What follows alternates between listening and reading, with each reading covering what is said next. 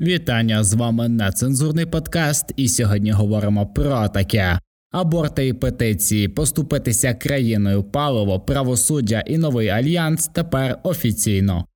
Радий вас знову тут вітати. Дякую за те, що з нами. Тут ми будемо непрофесійно, нецензурно і дуже поверхнево говорити про те, що відбувається навколо нас, і поговоримо про Аборти так, це важлива тема для нашої держави, важлива для всіх, тому що небажана вагітність не дуже прикольна штука. Вибачте, що я так е, трохи зверхньо і не дуже так по медичному, можливо, якось говорю про це. А мені здається, що ми маємо про складні якісь такі важливі речі говорити максимально простими словами, тому що справді є люди, які вважають, що не треба робити аборти, і взагалі це треба заборонити. Хоче дівчина виховувати дитину, не хоче, бажана ця дитина чи не бажана ця дитина, в який спосіб завагітніла дівчина, чи було це за її власним бажанням, і так далі, і так далі, і так далі. Дуже багато різних факторів, які впливають на кінечний вибір, який більшість людей не хоче враховувати, а закриває свою позицію наступною тезою: я не хочу, аби вбивали ненароджених дітей. Це вбивство, і в будь-якій релігії світу це вважається вбивством. Я абсолютно згоден. Це вбивство, але вбивство воно рахується вбивством, якщо ми минуло вже 12 тижнів, і плід може забезпечити свою життєдіяльність майже сам. Ну якось е, так воно звучить, якщо я не помиляюся. Чого я взагалі підняв цю тему? Та тому, що кілька днів тому з'явилась петиція, де чолов'яга написав про те, що давайте заборонимо аборти в Україні, і мотивував це він наступними словами, зважаючи на події останніх часів в Україні, загибель наших захисників та мирних жителів, беручи до уваги кількість зовнішньопереміщених осіб,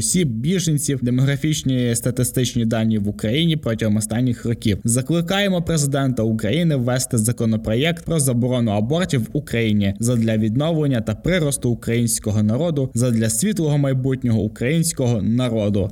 Ну, блять, знаєте, дуже дивна позиція. Давайте заборонимо аборти для того, аби збільшити приріст українців. Звучить як логіка якогось бляха Сталіна чи якогось не знаю диктатора, який просто такий: давайте збільшимо кількість нашого народу, просто тим, що заборонимо аборти. Яка різниця? Це бажана вагітність чи ні? Для чого нам якось розбиратись, якщо можна сказати просто, що аборт це вбивство. Ми не можемо вбивати дітей дітей, тому забороняємо жінкам вибирати власну долю на найближчих бляха все життя, тому що дитина це не якась, не знаю, якась блять річ, яку можна заборонити, не можна зробити. Чувак, ти був колись блять матір'ю. Про що ти нахуй пишеш? Що це значить? Ми задля українського народу, чого ти так дуже сильно говориш за всіх? І на цього чоловіка багато хто накинувся. Я бачив багато перепостів в сторіс про те, що ах ти сука, спробуй сам сам народити, блядь, що ти забороняєш? Автор петиції чоловік, блядь. Ось і я, в принципі, цілком розумію невдоволення жінок, дівчат, тому що я вважаю, що держава не може диктувати настільки особисті якісь речі громадянам, тим більше, так як цей чоловік мотивує це необхідністю через те, що йде війна. Е, я сподіваюся, що цей чоловік розуміє, що крім того, що у нас іде війна, наших дівчат, українок зараз зараз гвалтують конкретно зараз в цей період, в цей час, скоріше за все, десь на окупованій території від сексуального насильства страждає українська дівчина, чи може хлопчик, чи може дитина. Ви знаєте, що діти теж можуть завагітняти там 16-14 років і так далі. Чи потрібно цим дітям робити аборт? Хотілося запитати цього чоловіка, ім'я якого я не буду називати. А поки чоловік, якого ім'я я не буду називати в роздумах, я хотів би зачитати ще одну петицію, яка так само виступає за позицію, в принципі, яку і пропагує цей чолов'яга. Але її написала дівчина. Я дуже коротенько прочитаю сам текст. Ми, громадяни України, висловлюємося проти абортів як одного із способів знищення нашого народу, знищення наших нащадків. Адже аборт це що? Правильно, це вбивство ненародженої дитини. Отож, жіночко, якщо дитина не народилась, вона значить, виходить, що вона, типу, не була жива. Ну жартую так. Ви ж пам'ятаєте, тих 12 тижнів має бути, має пройти, після яких аборт вже здається, що робити не можна. О, Знищення нашого народу, аборти. О, Дивно, чого ця дівчина написала, що аборти придумав Сталін і Ленін, і взагалі придумали росіяни для того, аби нищити наш народ. Аборт це переривання вагітності, яке необхідне. І загалом, якщо дівчина іде на такий важливий крок, напевно, що це достатньо серйозне рішення, до якого дуже ґрунтовно ця дівчина підходила. Мені здається, що це дуже якийсь такий сталінський підхід, тому що давайте ми заборонимо аборти для того, щоб більше людей було народжено, для того, аби збільшити кількість нашого населення і так далі. Ні, блядь, це так не працює. Ти не можеш вибирати замість когось, виховувати її дитину чи не виховувати. Впливати на такі рішення загалом це не твоя справа, в принципі. Якщо ти не хочеш робити аборт,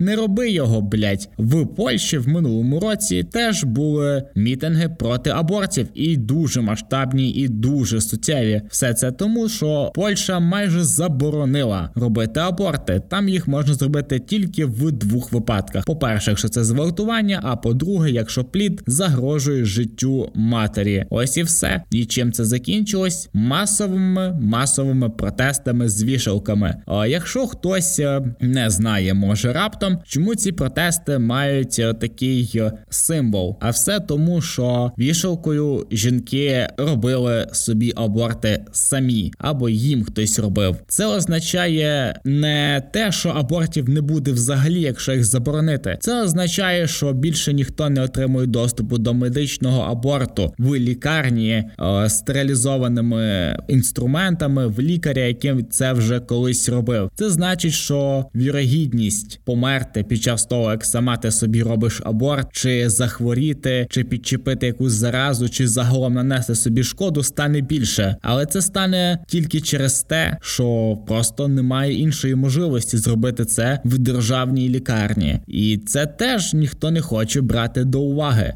Сподіваюсь, до уваги ніхто і не візьме ці петиції. В їхній непопулярності я взагалі не сумніваюся. Ми ж з вами сучасні люди і прекрасно розуміємо, що не може держава втручатись в настільки особисті речі і в настільки сильно влізати в особисте життя і вирішувати майбутню долю як матері, так і дитини. Адже кожен в нашій державі має робити те, що він хоче, і ніхто і ніколи не має йому диктувати його майбутнє. Ми ж не знаходимося якісь якійсь авторитарній країні. А якщо є люди, які хочуть покращити демографічну ситуацію в Україні, ось, наприклад, як цей чоловік і дівчина, які написали ці петиції, я пропоную їм одружитися, повінчатися і завести дітей і покращувати демографічну ситуацію кожних 9 місяців, допоки стане здоров'я як чоловіку, так і дівчині. Я гадаю, що це цілком природня і класна альтернатива е, людям які виступають проти абортів. Будь ласка, робіть протилежне.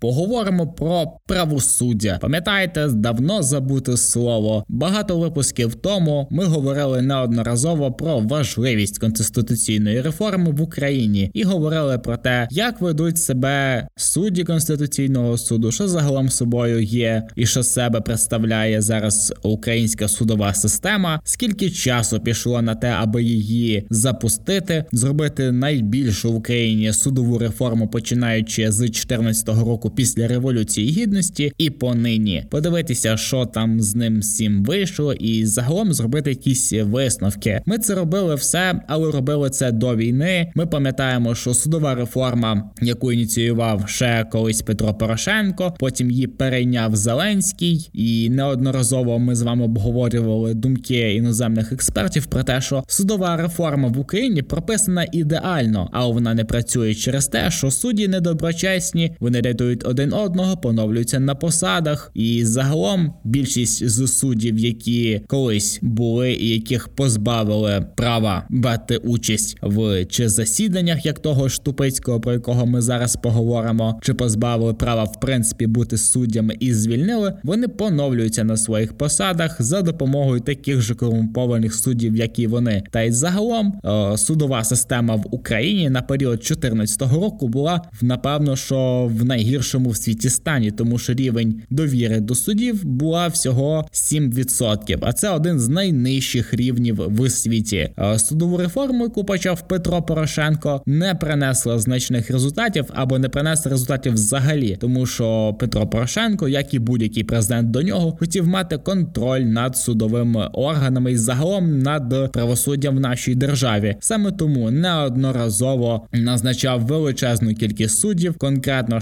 в цей період, як він вже йшов з посади, та й загалом більшість е, всіх суддів конституційного суду чи будь-якого іншого, так чи інакше лобіювалися з офісу президента. В принципі, це так коротенько про те, все, що відбувалося до цього. А потім почалась війна, і ми вже забули про те, що в нас є така йобана мразота, як Тупицький. Ой, блін, це якщо можна було б в Вікіпедії е, ввести слово кінчена людина, і то мені здається, що в першу чергу повинно знаходитися на найпершій шпальті фото Тупицького, це голова Конституційного суду України Олександр Миколайович, український правознавець, корупціонер, 12-й голова Конституційного суду України, кандидат наук з державного управління. Тільки що я зачитав офіційний витяг з Вікіпедії. Ви тільки вдумайтесь, голова Конституційного суду України, кандидат наук з державного управління, правознавець, корупціонер. Це офіційна е, заява, офіційний текст на його сторінці в Вікіпедії. Уявляєте, наскільки в нас все хуйово з правосуддям, що на офіційній сторінці Вікіпедії в голови Конституційного суду в описі написано корупціонер одразу після український правознавець. Це ж просто пизда. Все дуже хуйово, все прям настільки хуйово, що гірше уявити просто неможливо. О, що Ступицьким його оголосили в міжнародний розшук. Про це повідомила Венедіктова, генпрокурор України. Ой, блядь, Венедіктова, тільки минулого разу за тебе говорили, і таке відчуття, що ти слухаєш наші подкасти. Слухай, якщо ти справді зараз нас слухаєш, будь ласка, почни, блядь, щось робити, тому що одними заявами ну реально ти не відіб'єшся. Тебе постійні заяви щодо Порошенка, там щодо Шуфрича, щодо Медведчука, щодо Тупицького. Е, в мене таке питання: де зараз знаходиться Тупицький? Тупицький зараз знаходиться в Австрії, хоча немає офіційних даних про те, що він виїжджав з України. Питаннячко, якого хуя він зараз в Австрії знаходиться, якщо в нас заборона на виїзд чоловікам? І чому ми дізнаємося про те, що він в розшуку, і про те, що він зараз не знаходиться в Україні від тебе? Хто його випустив за кордон? Чим займається прикордонна служба? І сам факт того, що Венедіктова оголошує про те, що Тупицький сібався за кордон і він в міжнародному розшуку, це хіба не говорить про якраз блять ваш пройоб, про те, що ви не контролюєте, хто виїжджає, хто в'їжджає в країну, як під час військового стану, під час заборони з 24 числа виїжджати за кордон чоловікам від 18 там до 60 років, якщо не помиляюсь. А він сука виїхав. Голова конституційного суду виїхав за кордон. Яким чином? Сподіваюся, що момент його від'їзду, причини і загалом те, як він виїхав, ще ми обов'язково дізнаємося. А зараз зазначається, що прокуратура буде далі клопотати про заочне вибрання запобіжного заходу для Тупицького, аби отримати його під вартою. Я думаю, що після цього вже можна буде звертатися до Австрії з запитом на екстрадицію Тупицького. Але як ми знаємо, навіть зараз е, через стільки часу до сих пір ще не забрали до себе ми Шарія, тому що теж запит на його екстрадицію є. Але коли він прийде в Україну і коли його повернуть, теж поки що невідомо. А загалом про Тупицького це я до чого здавалося би зараз війна, і в принципі це все не на часі, тому що в нас є зараз поважливіше питання, тому що кожного дня гинуть українці, кожного дня Росія намагається захопити все більше і більше наших територій, і війна нікуди не пішла, і вона з 24 числа тут. І кожен день, починаючи з 24 числа, відбувається одне й те саме: війна постійно, часто, всюди. І давайте не будемо про це забувати. А лише не будемо забувати про те, що нам потрібна здорова судова система, тому що після війни буде дуже багато людей, яких треба буде кинути за грати, тому що вони були або колаборантами, або з державними зрадниками, або шуфричами, або медведчуками лікарями, ким завгодно, і зараз немає кому зайнятися такими людьми в майбутньому. Тому оцей сйоб е, Тупицького є дуже показовим і є черговим сигналом на те, що необхідно зараз вже починати займатися цим, тому що часу в нас не так вже й багато. І я взагалі не впевнений, що Зеленському вистачить цих два роки для того, аби завести судову реформу до кінця. Поступіться своїм суверенітетом. Приблизно так звучить основна теза маленької частини європейських політиків, та й не тільки європейських, відносно ситуації в Україні, точніше війни між Україною і Росією. Справа в тому, що скоро буде вже 100 днів, як Росія намагається завоювати нашу державу. Почали вони з масштабного наступу на всю нашу країну, але закінчили зараз е, тільки на тому, що намагаються до кінця захопити частину Луганської Донецької області і утримати вже їхні окуповані окуповані нею міста. Все це супроводжується знищенням цивільної інфраструктури, цивільного населення, гвалтуваннями, вбивствами, тортурами, викраданнями людей, е, їхнім депортуванням і загалом е, просто геноциду українського народу. Після цього всього Макрон знаходить в собі лайно для того, аби сказати нам поступіться територію, збережіть обличчя Путіну. Ну можна було би просто дати в лице Макрону за це. Але вау, я сказав такою рифмою цікавою. Але ну що той Макрон? Так він обіцяв е, нафтове ембарго. Я ж то не забув, і ви теж не забули. Ми говорили з вами про ембарго тут, і він сказав, що якщо він стане президентом, він веде нафтове ембарго. Але цього курва не сталося. Замість того він продовжує гнути лінію Кремля, так само як і Олаф Шольц, який розказує про те, що Україна повинна виграти цю війну але зброю ми щось не можемо дуже довго поставити. Як і Анна Бербок е, постійно розказує про те, що так, ми за те, щоб Україна виграла, вона має виграти цю війну, але з зброєю є трошечки затримки, і щось ми дуже тяжко це все передати. А може би не дратувати Кремль, а ви не хотіли би поступитися своїми територіями? Про це ще заявляє такий е,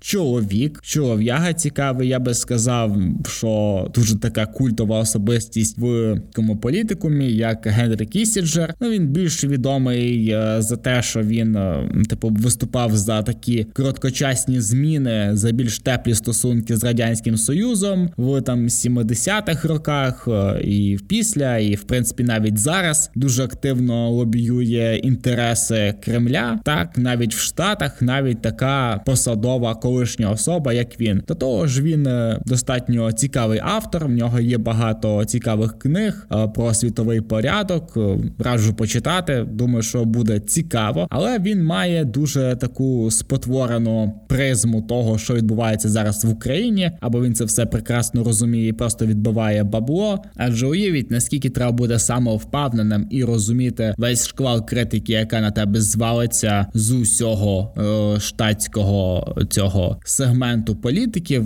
особливо таких політиків трошечки в роках. Е, конгресменів, колишніх, можливо, колишніх державних посадовців, які просто нещадно критикують Кісіджера за подібні заяви. Але уявіть собі, наскільки має е, серйозний тиск Росія на цю людину, якщо будучи в умовах е, політики в Штатах, ця людина дозволяє собі такі тези: поступіться своєю територією, поступіться своїми людьми, поступіться їхніми життями, поступіться своєю свободою е, задля того, аби що аби нам померти тут, аби нам просто здатися при тому, коли ми відносно успішно воюємо, знищуємо росіян, знищуємо їх в принципі як і державу, не дивлячись на те, що дуже багато людей відверто вставляє нам палки в колеса, як і всередині держави, так і за її межами. Так ми з цим стикаємося. Десь є кінчені люди, десь є нормальні люди. Але ми маємо подякувати і Макрону, і Шольцу, і тому ж самому Кісіджеру за те, що вони настільки відкрито підтримують Кремль, тому що трошечки пізніше люди як ніяк почнуть робити висновки. Можливо, це буде не настільки швидко, як нам би хотілося, але цей період обов'язково настане. А стосовно що цього умовного американського політика Генрі, що можна сказати? Ну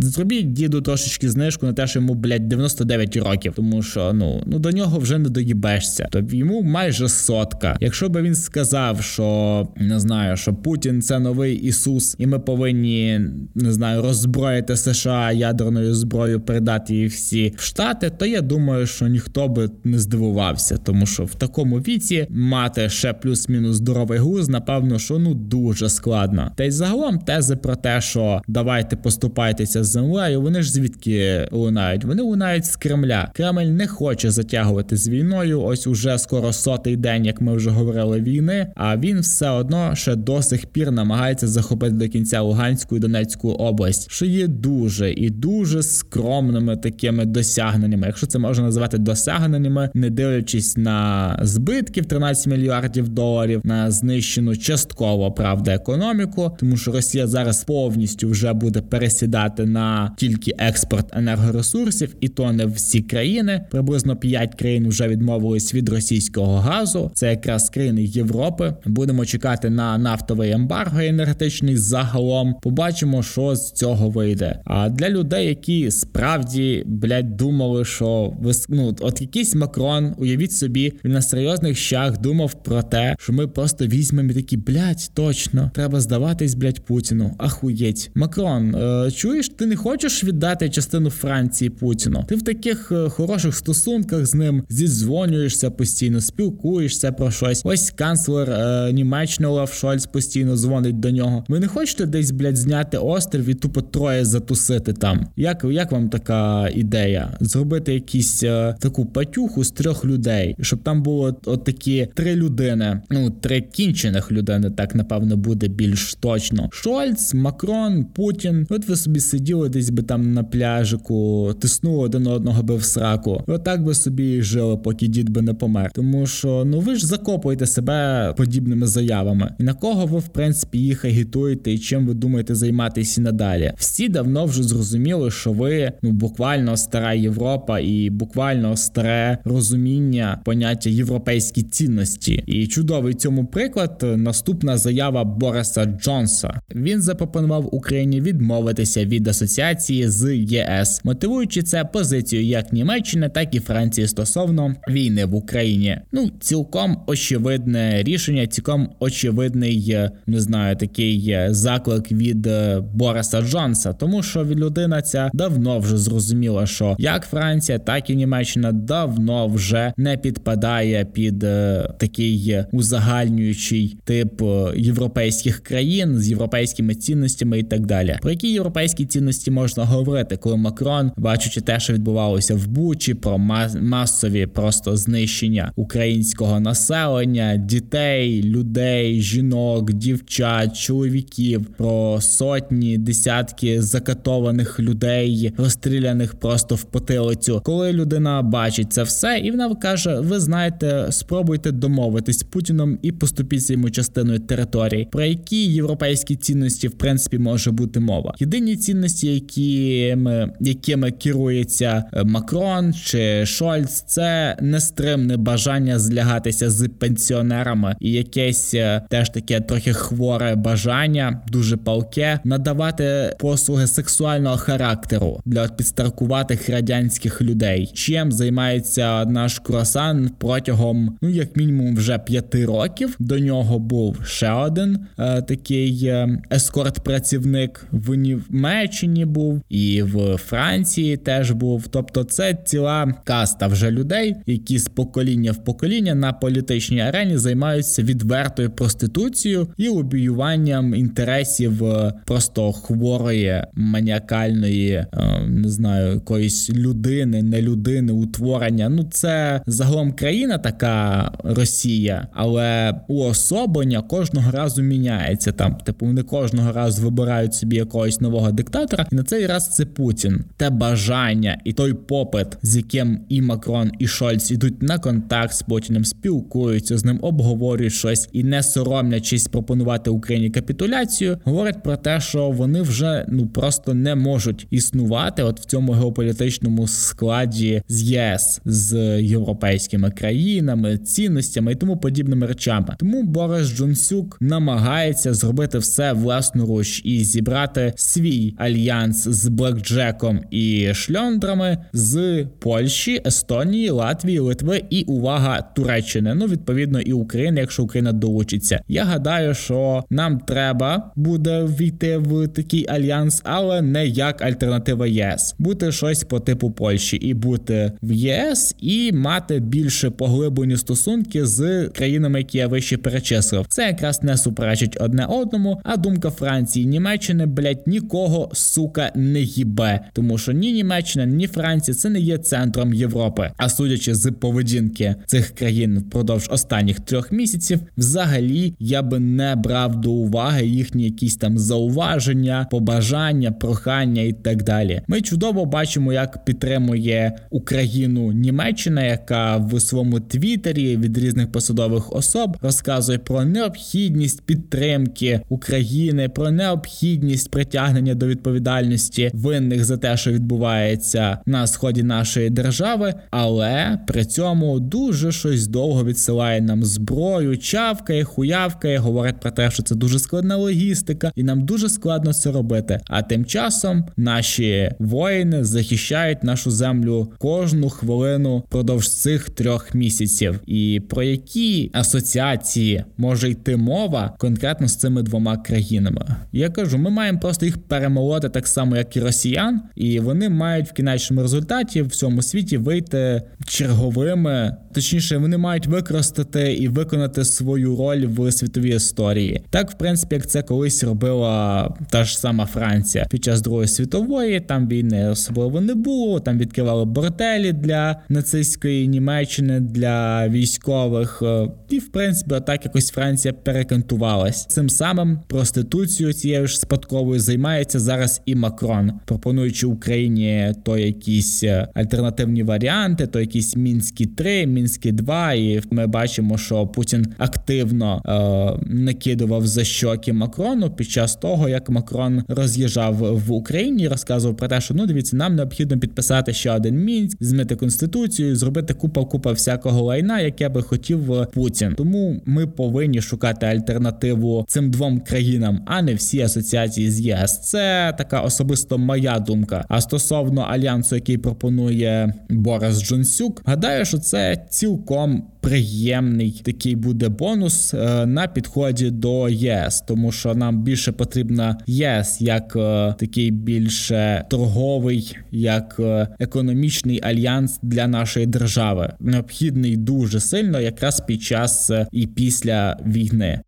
Ну і наостанок трошечки про пальне. Третій місяць війни, і в нас є проблеми з паливом дизельним, блядь, не дизельним, бензином, соляркою, газом скрапленим, чим завгодно. Є трабли, тому що Росія знищувала інфраструктуру енергетичну всі три місяці. І зараз на заправках величезні черги. Люди намагаються десь знайти паливо там, десь купити, перекупити, там дати за нього хабаря і так далі. Але ж ще причин причиною, через яку у нас є зараз е, дефіцит, це те, що через війну е, ми використовуємо військову техніку, яку ж яку теж треба чимось заправляти. І давайте, може, трошечки зменшимо свої апетити в постійних роз'їздах по місту. Якщо ви живете там 15, 20, 30 кілометрів від роботи, їдьте на громадському транспорті, купіть собі велосипед, візьміть електросамокат в кінці кінців, але давайте не будемо так багато бляха використовувати бензину так багато використовувати палива, тому що воно зараз потрібно там, на сході. Якщо воно вже буде не потрібне там, то воно вже ніде не буде потрібне. То давайте будемо більш відповідальними споживачами і без нагоди не використовувати стільки палива, не сидіти на заправках, не робити черги. Пройдіться пішком, купіть собі велосипед, скористуйтеся електросамокатом в кінці кінців. Це справді необхідні речі зараз, і трошечки менше потребуйте палива палива. Будь ласка, це реально можна зробити. Приїдьтесь на громадському транспорті, дайте можливість е, нашим військовим захищати свою державу. І напевно, що ви зрозуміли, що якщо їм потрібна зброя, потрібні кошти на дрони, на тепловізори, там на будь-які інші речі, то й відповідно, що їм ще й потрібно паливо. Але ж ніхто не збирає з вас гроші на паливо. Так, так, так може би трошечки відмовитись від нього. Це піде на користь і вам, якщо ви купите велосипед, і це піде на користь нашій армії та й економіці